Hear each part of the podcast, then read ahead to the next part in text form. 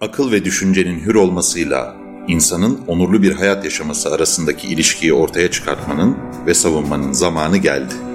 Daktilo 1984 bu amaçla podcast yayınlarına başladı. Merhabalar herkese. Daktilo 1984'ün 8. bölümüyle karşınızdayız. İlkan hoş geldin. Hoş bulduk Duman. İlkan, bugün Adalet Bakanı Abdülhamit Gül ile yaşanan tartışmayı biliyorsun. Tayyip Erdoğan hem parti içi hem de ülke genelinde 19 Eylül günü 18 Eylül'den daha güçsüz duruma düşüyor ve bu her geçen gün devam edeceğe benziyor. Aynı zamanda Bülent Arınç, Bülent Turan arasında gerginlik de tırmanmaya devam ediyor. AK Parti içerisindeki bu güç savaşlarını nasıl okuyorsun ve bu tartışmaların şiddetleneceğini düşünüyor musun? Bu savaşın galibi Pelikan ekibi olabilir mi? Şimdi öncelikle şunu belirtmek gerekiyor. AK Parti'de işler iyi giderken e, çok basitçe söylemek gerekirse hiç sorun yoktu. Bütün bunlar aslında işlerin kötü gittiğini gör.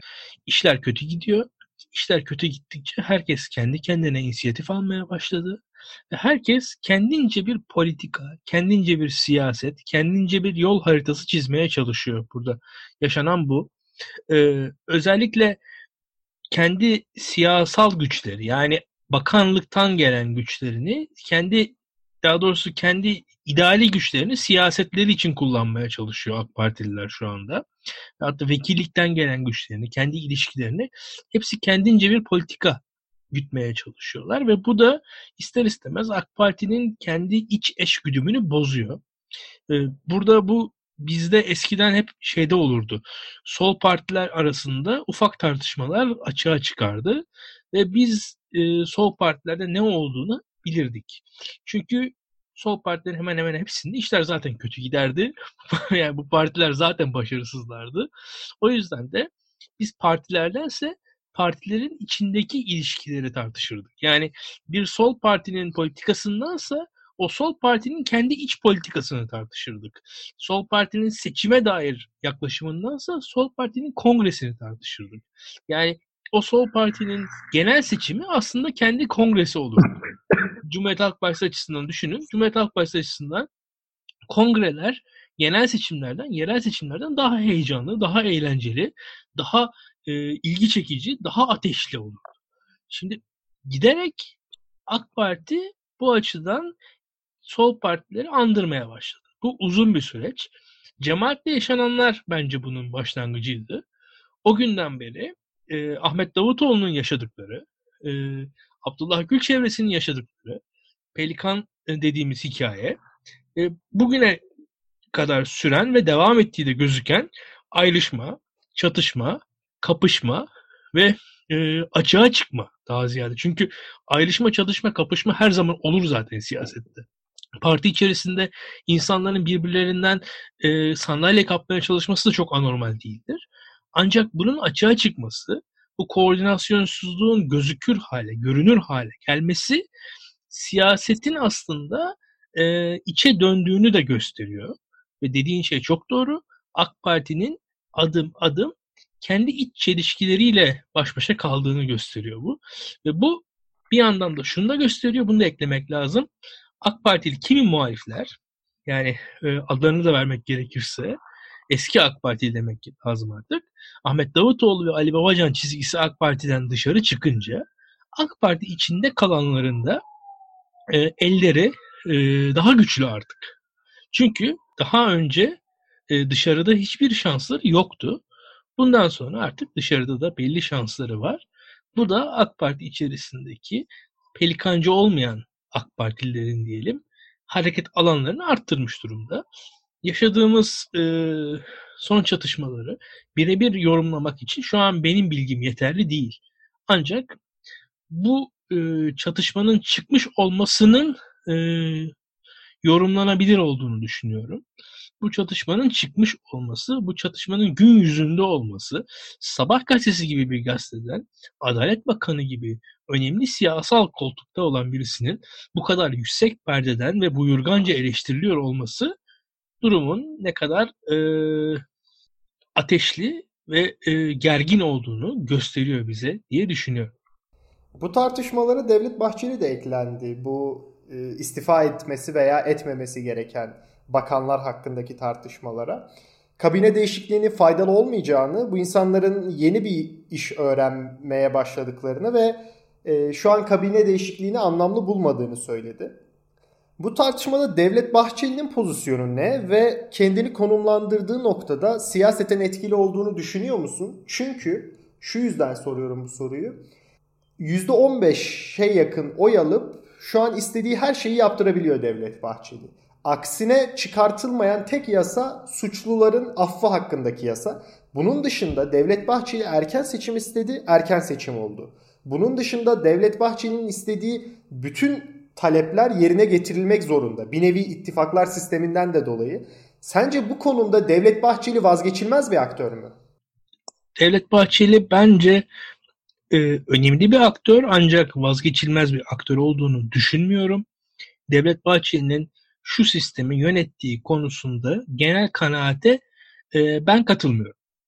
Devam edeyim. E, ancak Devlet Bahçeli siyaset yapıyor. Siyaseti el, elinden geldiğince yönlendirmeye çalışıyor. Devlet Bahçeli siyaseti kendince okuyor. Çok basitçe ifade edelim. Cumhurbaşkanlığı hükümet sisteminde Devlet Bahçeli bir koalisyon ortağı resmen değil.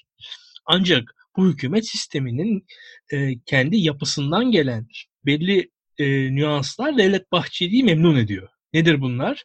Milletvekilleri bakan olamıyorlar. Tayyip Erdoğan'ın tercihleriyle ve AK Parti'deki yaprak dökümüyle birlikte nispeten düşük profilli, siyasal kişilikleri zayıf bakanlardan oluştu bakanlar kurulu. Bu da Devlet Bahçeli'yi çok memnun etti. Şöyle ki AK Partili, yılların AK Partilisi, 30 yıllık siyasetçi adamlar bakan olsaydı Devlet Bahçeli'nin o bakanlıklara nüfuzu çok daha zor olurdu.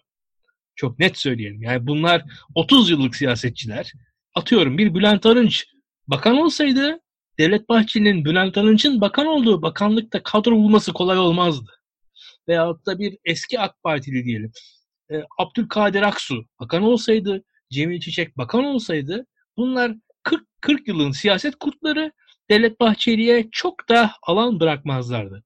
Ancak nispeten daha genç, daha acemi gibi gözüken bakanlar Devlet Bahçeli açısından gayet tercih edilir isimler diye düşünüyorum bir defa. Yani burada Devlet Bahçeli kendince kendi dişine göre bakanlar bulduğundan dolayı memnun. Artı şu anki bakanların alternatifleri mesela Bekir Bozdağ Devlet Bahçeli'nin pek beğenmediği bir isim. İslami çizgisi yüksek. E, Kürt kökenli vesaire Devlet Bahçeli'nin pek beğenmediği isimler. Şu anki bakanların alternatifi olan isimler. O yüzden de Sayın Doktor Devlet Bahçeli Bakanlar Kurulu'na sahip çıkıyor diye düşünüyorum ben. Ve bu e, sahip çıkışın ardında da gayet net bir siyasi hesap var. E, ve Devlet Bahçeli şunu da görüyor. Şu anki statiko Devlet Bahçeli için senin de belirttiğin gibi ideal statiko. Bu statikoyu bozacak olan her şey Devlet Bahçeli'nin aleyhinedir. Devlet Bahçeli de yapması gerekeni yapıyor ve statikoyu koruyor. Statiko Devlet Bahçeli için ideal. Eğer statiko değişirse mesela AK Parti kendi içerisindeki daha siyasal İslamcı kanadı e, yükseltirse Devlet Bahçeli'nin önü kapanabilir. Atıyorum ileride bir çözüm sürecine e, kapı aralanabilir. Çünkü Türkiye'de her zaman için siyasal İslamcıların bir Kürt teması vardır Kürt hareketiyle. Bu temas Devlet Bahçeli'yi ürkütür. Siyasal İslamcılardan dolayı bu siyasal İslamcılardan da Devlet Bahçeli bu yüzden ürker. Böyle söyleyeyim. Çünkü Bülent Arınç'ın mesela siyasal İslam kökenlidir. Kürt hareketine bir teması vardır. Bekir Bozdağ'ın bile vardır bakarsanız. Siyasal İslamcıların e, Kürt hareketine teması var. Devlet Bahçeli bunu bilir. O yüzden o, o insanları çok sevmez. O insanların iktidarda yönetimde olmasını istemez. O zaman 62. 63. ve 64. dönem Başbakanı Ahmet Davutoğlu'na geçelim. Kendisi partisinden ihraç edilmemek adına gözyaşları eşliğinde istifa ettiğini açıkladı. Esasında gözyaşı değil gözleri doldu. Bu uzun zamandır beklenen bir şey ama gerçekleşmesi biraz zaman aldı. Ahmet Davutoğlu istifasının siyaseten etkisi nasıl olacak sence? Öncelikle Ahmet Davutoğlu'nun istifası bana kalırsa çok gecikmiş, e, çok sündürülmüş, gereksizce uzatılmış bir karar. Hatta yani Ahmet Davutoğlu eğer bu kararı kendisi başbakanlıktan bir şekilde uzaklaştırıldığı anda alsaydı çok ciddi etkisi olabilirdi. Ancak e, Davutoğlu'nun çizgisinden dolayı yani Davutoğlu'nun AK Parti yönelik eleştirilerinin yapısal olmaktan ziyade kişisel olmasından dolayı da ertelenen istifa ve Davutoğlu çizgisi de şöyle tahmin ediyorum. Hmm, büyük ihtimalle benim bildiğim kadarıyla hani bu tahminden de öte e, Davutoğlu çizgisi kendisine Tayyip Erdoğan'ın daha önce döneceğini umdu. Tayyip Erdoğan bana el uzatır diye umdu. Çünkü Tayyip Erdoğan birçok kişiye sonrasında el uzatmıştır. Sonrasında tekrar yükseltmiştir diye düşündü. Geçmişte bunun da bazı örnekleri var. Bakanlıktan alınan e, nispeten gözden düşmüş gibi gözüken ama arkasından tekrar e, yükseltilen veyahut da Tayyip Erdoğan asla bir daha belediye başkan adayı göstermez Melih Gökçe'yi den, denmesine rağmen tekrar göstermesi gibi örnekleri hatırladı muhtemelen. Ve e, bu zor şartlarda bana tekrar dönmek durumunda kalır Recep Tayyip Erdoğan diye umdu e, Sayın Profesör Doktor Ahmet Davutoğlu. Ancak bu ümitleri boşa çıktı. Bu ümitleri boşa çıktıkça e, aniden e, keskin bir tavır sergilemektense yıllara e, yayılmış yavaş yavaş tedrici bir e, uzaklaşma yaşadı. Ve bu uzaklaşma da yıllara yayıldıkça etkisi azaldı diye düşünüyorum. Ancak e, Sayın Ahmet Davutoğlu'nun ne olursa olsun bir siyasi çizgisi var. Temsil ettiği bir siyasi çizgi var. Bu siyasi çizgiyi ne kadar mobilize edebilir ondan emin değilim. Çünkü e, Ahmet Davutoğlu'nun siyasi çizgisi çok e, orta noktada bir siyasi çizgi değil. Yani mutedil bir siyasi çizgi sayılmaz Türkiye siyasetinin, siyasetinin Ahmet Davutoğlu'nun siyasi çizgisi. Kendisinin her ne kadar belergatinde nispeten kibar bir insan olsa da Ahmet Davutoğlu nispeten İslami bir siyasal İslamcı siyaset, siyaset gidiyor. Siyasal İslamcılıkta da yaptığı şeyin e, eğer oy alırsa e, aldığı oyun neredeyse tamamı AK Parti'den olacak. Ancak bu şunu da biliyoruz ki e, siyasal İslamcılar politize insanlar halk tabanında. Ve verdikleri oyun neticesini de bilen insanlar. E, verdikleri oyun neticesinin Tayyip Erdoğan aleyhine olduğunu bilerek e, bu insanlar Ahmet Davutoğlu'nu çok sevseler de oy verirler mi? Bence vermezler. O yüzden biraz zaman gösterecek ama şu var. Ahmet Davutoğlu'nun muhalif çizgide oluşu şu an için Tayyip Erdoğan'ın söyleminin geniş muhafazakar kitleleri yani %50'yi 60'ı ikna etmesini daha zorlaştırır mı? Bence evet daha da zorlaştırır diye düşünüyorum. Eh, Ahmet Davutoğlu'nun muhalefette olmasını bu açıdan kendi adıma küçümsemiyorum. Ahmet Davutoğlu ile benim aramda her ne kadar ciddi bir mesafe olsa da Ahmet Davutoğlu'nun e, ben e, AK Parti'ye getirdiği, Tayyip Erdoğan'a getirdiği eleştirileri yetersiz bulsam da, eksik bulsam da ne olursa olsun Ahmet Davutoğlu'nun etkisi olur. Ahmet Davutoğlu'nun etkisinin e, özellikle ideolojik ve entelektüel boyutlarda farklı veçelerini de görürüz diye düşünüyorum. bunun bunu göreceğiz, bunun etkisini göreceğiz. Bakalım. O zaman ben aslında hiç yapılmaması gereken bir şey yapayım ve sana yarın seçim olsa sence Ahmet Davutoğlu kaç oy alır diye sorayım ve diğer konumuza geçelim. Ee, şu aşamada Ahmet Davutoğlu %2 civarı oy alır. Ben de aynı şekilde düşünüyorum. 2-2,5 ve 1,5-2,5 arası dalgalanır diye düşünüyorum. İlkan yaklaşık 15 dakikadır AK Parti'den ve Tayyip Erdoğan'dan bahsediyoruz. E, bu konuları konuşunca benim aklıma popülizm ve Tayyip Erdoğan ikilisi geliyor. E, popülizm dünyada benzer patikalar işliyor ve bunu Macaristan'da da görebiliriz. E, Rusya'da popülist işte Rusya'yı popülizme sokabilir miyiz? Bundan emin değilim. Ama e, birçok Avrupa ülkesinde de benzer e, patternlar izlediğini söyleyebiliriz. Senin bu konuda bir tezin var. Türkiye'nin öncü ülke olacağına dair. Türkiye popülizmi muadillerinden daha önce yeneceğini iddia ediyorsun. E, bu konuda neler söylemek istersin? Biraz daha açar mısın bu tezini? Şimdi e, çok basitçe eğer izleyenlerden bilmeyenler varsa burada kastettiğimiz popülizm asla ekonomik popülizm değil. Yani işte e, klasik Süleyman Demirel'in yaptığı ne veriyorlarsa beş fazlası falan değil. Bu ekonomik popülizm. Bu bizim konumuz değil. Siyasal popülizm ise toplumun bir kısmının yani seçmenlerin bir kısmının diyelim seçmenlerin diğer kısmına karşı e, konumlandırılarak yani biz ve onlar ikilemi oluşturularak ve toplumun nispeten elit kesimlerini e, işaret ederek onlara karşı oy e, vermelerini sağlamanın yollarından bir tanesi olarak. Yani Türkiye'deki merkez çevre ikilemi, Türkiye'deki laik dindar, zengin fakir, kır kent gibi çelişkilerin üzerinde AK Parti CHP, AK Parti ile tüm muhalif cepheler arasında oluşmuş çelişkiler tüm dünyada şu an oturtulmaya çalışılan e, popülist dalgaya tam uyuyor aslında. Ve Türkiye zaten bu dalganın üzerindeydi. Ve Türkiye'de bu benzer şekillerde yabancı düşmanlığı, kurumsal siyasete düşmanlık, ideolojik her türlü kavramı reddetme gibi yan e, semptomlarıyla birlikte yaşanıyor ve yaşanmış, yaşanmakta zaten. Yani Türkiye açısından popülizm asla bir defa e, Tayyip Erdoğan'la ve AK Parti ile sınırlandırılabilecek bir şey bile değil. Türkiye'de yaşı yetenler Cem Uzan'ı ve Genç Parti hareketini biliyorlardı.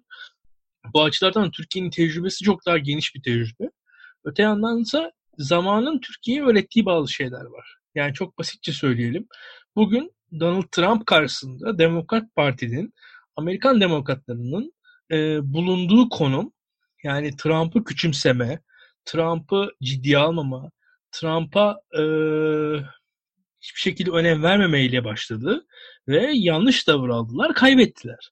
Bu, buna benzer tavırları ben Amerikan seçimlerini izlerken Türkiye'de Tayyip Erdoğan'a karşı aslında e, kurulu düzenin, müesses nizamın, establishment'ın e, hatta belki de statükonun e, bunlar hani benzer kavramlar farklı dillerde. E, o, o taraftan yani statüko tarafından, müesses nizam tarafından Tayyip Erdoğan'a karşı getirilen o, o üstenci, üstten bakan eleştirilerin benzerlerinin yapıldığını gördüm. Ve bu eleştirilerin toplumun geniş e, ve kendisinin haksızlığa uğradığını düşünen kesimlerinde geniş ve aynı zamanda kendisine kendisinin küçük görüldüğünü düşünen, kendisinin küçümsendiğini düşünen, kendisinin hak ettiğini alamadığını düşünen, kendisinin haksızlığa uğradığını düşünen kesimlerinde bir karşılık bulduğunu düşünüyorum ben. Yani e, Donald Trump'la bir komedyen dalga geçiyor ama o komedyenin Donald Trump'la geçtiği dalga Nebraskalı bir köylü açısından, redneck açısından ona tepeden bakan bir New Yorklu elitin onunla dalga geçmesine eşdeğer olarak gözüküyor. Yani oradaki siyasal mizahı e, oradaki Amerika'daki taşlıdaki beyaz adam e, kendisine şahsi bir hakaret olarak algılıyor, farklı yorumluyor. Bu dinamiği Amerikan entelijansiyası fark etmiş durumda değildi diye düşünüyorum ben. E, ve orada Tabii ki ifade özgürlüğü de var vesaire. Mizah yaptılar, şu oldu bu oldu ama neticeler bambaşka oldu. İnsanlar şaşırdılar. Yani e, zaten e, dünyada bu tepkilerin bu kadar örgütlü bir organize olabileceğini göremediler. Çünkü daha önce de bu tepkiler vardı aslında toplumda.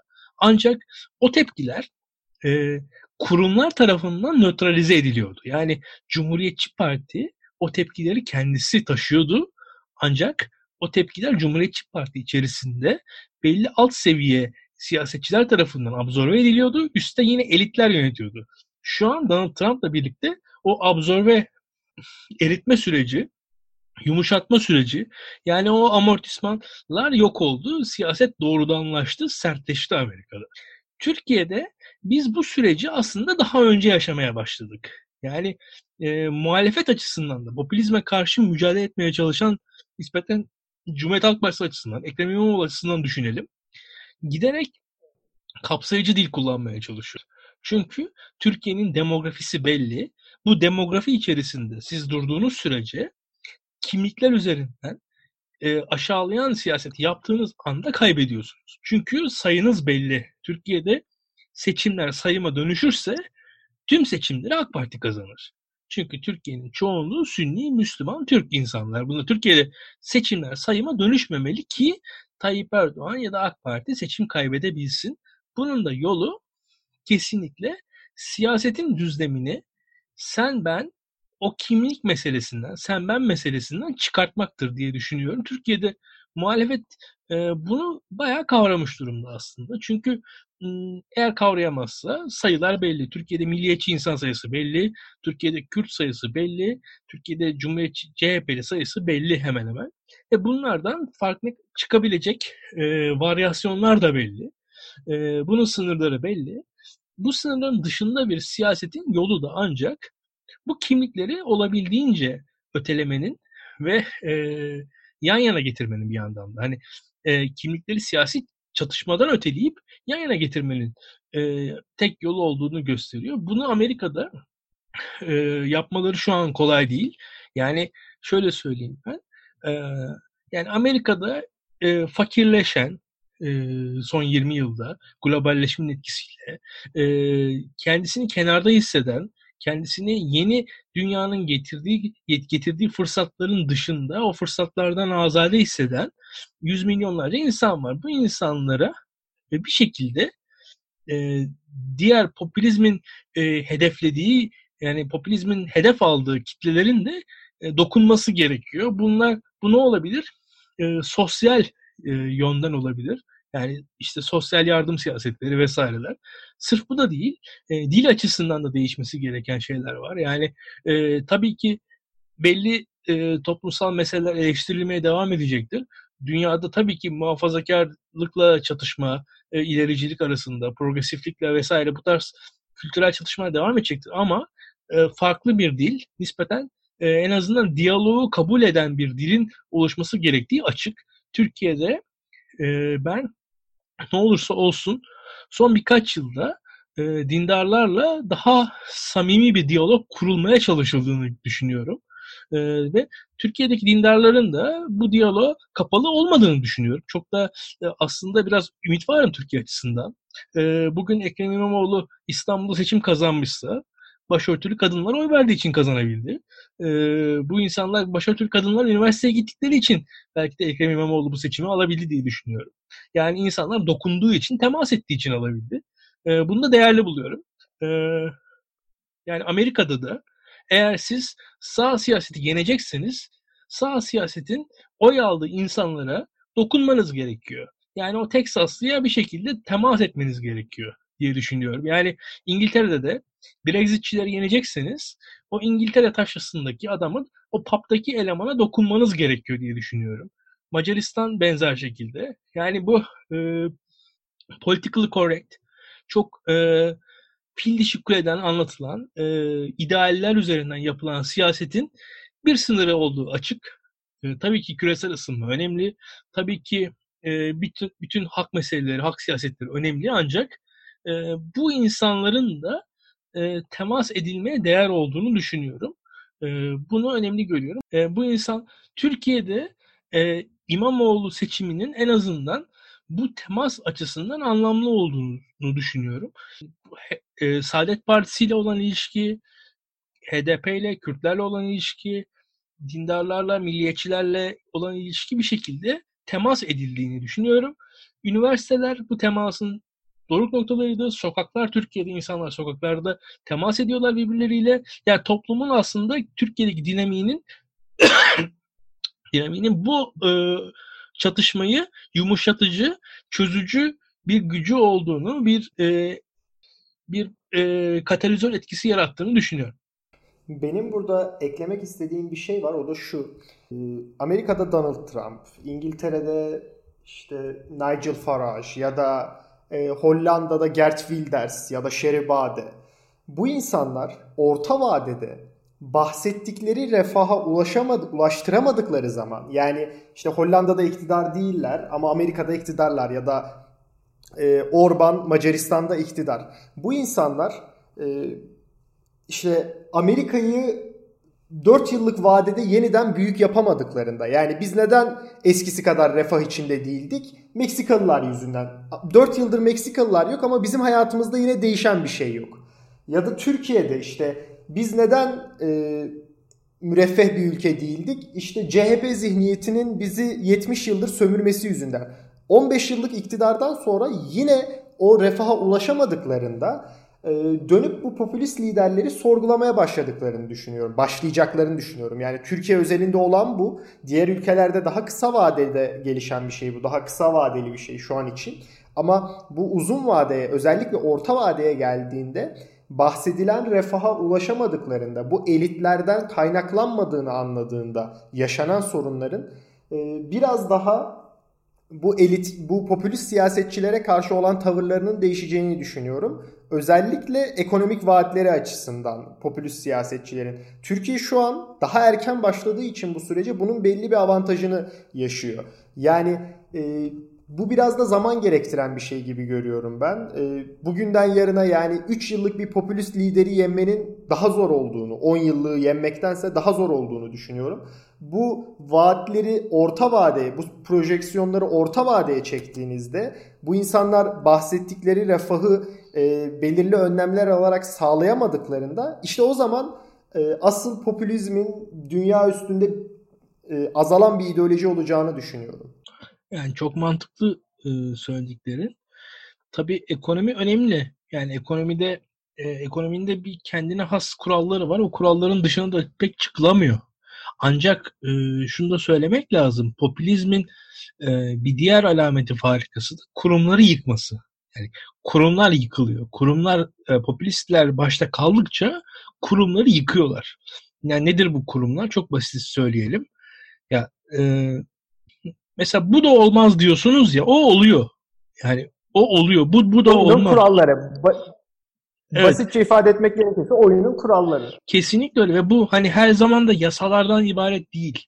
Yani teamüller, alışkanlıklar, Amerikan başkanından beklediğiniz davranışlar vardır. Amerikan başkanı Amerikan başkanı gibi davranırlar. Hani buna presidential e, hani acting presidential derler böyle. Hani orada bir o, o şu an yıkılıyor mesela Amerika'da adım adım. Anlatabiliyor muyum? Ya da işte Sayın e, Amerikan Başkanı'nın e, değerli damadı önemli bir görevde şu an Beyaz Saray. Pek daha önce görmediğimiz bir şeydi bu. Yani bu tarz şeyler e, enteresan bir şekilde bir yere doğru gidiyor. Aynı şekilde Sayın Donald Trump'ın atadığı yargıçlar vesaire orada bir kurum yıkma e, sistemi de var. Yani bu iktidara gelsinler, iktidarı verelim ondan sonra nasılsa başarısız olurlar değil. Yani kurumları yıktıkça aslında popülistler kendilerine daha uygun bir zemin de oluşturuyorlar. O açıdan ben pek böyle bir iktidarı verelim de hani iktidarda başarısız olsunlar noktasında değilim. Hı. Ben de kesinlikle o noktada değilim. Sadece söylemek istediğim orada yani iktidara geldiklerinde dahi bahsettikleri e, vaatleri yerine getiremeyecekleri tek söylemek istediğim şey, vurgulamak istediğim şey aslında. Anladım. Anladım. Ancak e, ne olursa olsun modern devletin ekonomik imkanları az az değil. Devletin gücünün yarattığı bir e, etki var ve Donald Trump da yani Amerikan devleti belli e, makro kararlar alarak ekonomiyi belli bir süre e, belli bir noktaya doğru yönlendirebilir. Yani bunun da etkisini görmek lazım. Ancak Tabii bunun sonu var. Yani bir noktada bir krize tosluyorsunuz ister istemez. E, zaten kapitalizm biraz böyle bir şey belki de. E, ancak onu e, o açıdan ben tam emin değilim yani burada. Tabii ki dediğin şey çok doğru. Tabii ki ekonomi e, siyasetin temeli, toplumsal e, onayın e, en temel şeyi ekonomi. Yani kaynağı ekonomi. E, bu onay ne kadar sürekli olur bilmiyorum. E, ancak popülist liderler kaldıkça siyaset kültürünü yok ediyorlar. Yani şu an mesela biz e, Donald Trump gibi bir liderden sonra Amerika'da partilerin ne anlamı var sorgular, sorgular haldeyiz şu anda. Yani partilerin anlamı yok. Mesela Hollanda'dan bahsettiğin Gert Wilders'in partisinin üyesi yok. Yani adamın bir partisi yok aslında. Yani o, o bir adam evet, sadece. Yani efendim? Bir ya, kişi yani yanında aynen, bir kişi daha var diye biliyorum yanlış hatırlamıyorsam. Öyle öyle aynen öyle bir üyesi var. Ve e, İtalya'da aynı şekilde o palyaçonun yaptığı şeyleri biliyoruz falan. Yani bu çok enteresan bir şey bu. Siyaset sistemi yıkılıyor aslında. E, burada Türkiye'de hala bizim bir e, partiler demokrasimiz var. Bu, bu açıdan mesela dünyada öncü değiliz biz. E, belki Cem Uzan e, belki öncüydü. ona benzer hareketler var bir yandan yani yapısal olarak. Çünkü Türkiye'de hala mesela biz siyasette alternatifleri siyasetin içerisinden çıkartmaya çalışıyoruz. Yani bir Cumhuriyet Halk Partisi belediye başkan adayından bir Cumhuriyet Halk Partisi belediye başkan adayından alternatif çıkartıyoruz. Ekrem İmamoğlu belediye başkanı seçiliyor vesaire aday oluyor. Ya hatta diğer alternatifler diğer alternatifler de şu noktalardan çıkıyor. Ee, Ahmet Davutoğlu eski bir başbakan, Ali Babacan eski bir bakan. Yani siyaset oyununun içerisinden gelen insanlar Türkiye'de aday oluyorlar. Ancak bu popülizm e, bir e, özelliği de siyaset dışından çok daha e, ne yapacağı belli olmayan kişilerin aday olma ihtimalleri var. Daha da bir bilinmez noktası var. Bizim önümüzde bilinmez ihtimaller var. Yani hani orada Türkiye henüz bu noktada değil. Ee, AK Parti Türkiye'deki medyayı e, bir şekilde ehlileştirdiği için öyle bir şeyin imk- imkanı yok. Ancak özellikle Cem Uzan hareketini hatırlayalım. Ee, Cem Uzan gibi bir medya patronu şu an Türkiye'de olabilseydi, var olabilseydi kendisi yine e, yani siyasette deneyebilirdi diye düşünüyorum. E, enteresan bir alternatif olurdu. Çok ilginç şeyler olurdu. Şu an Türkiye'nin kendi e, ekonomik ve e, hukuki yapısı yeni bir Cem Uzan çıkmasını engelliyor. Ancak e, dünyanın kültürel yapısı bunu bence engellemiyor. Yani e, şu an dünyada yapıları yıkan e, sistem dışı aktörlerin şansları yüksek. Yani nasıl geçen hafta konuştuk 10 e, tane rapçi bir araya geliyorlar 100 milyon izleniyorlar. Hiçbir şekilde bir televizyon desteği olmadan benzer şeyler siyasette de olabilir diye düşünüyorum. Henüz Türkiye'de Cem Uzan sonrası böyle bir şey olmadı. Ancak bu olmayacağı anlamına gelmiyor. Özellikle Tayyip Erdoğan sonrası için aklımızda bulunsun. İlkan çok teşekkür ediyorum katkıların için. Ben teşekkür ederim. Bu bölümün de sonuna geldik. 8. bölümümüzde bitirdik. Bizi desteklemek isterseniz Patreon hesabımızı açıklamada bulabilirsiniz. Gelecek bölümlerde görüşmek üzere. Hoşçakalın. Hoşçakalın.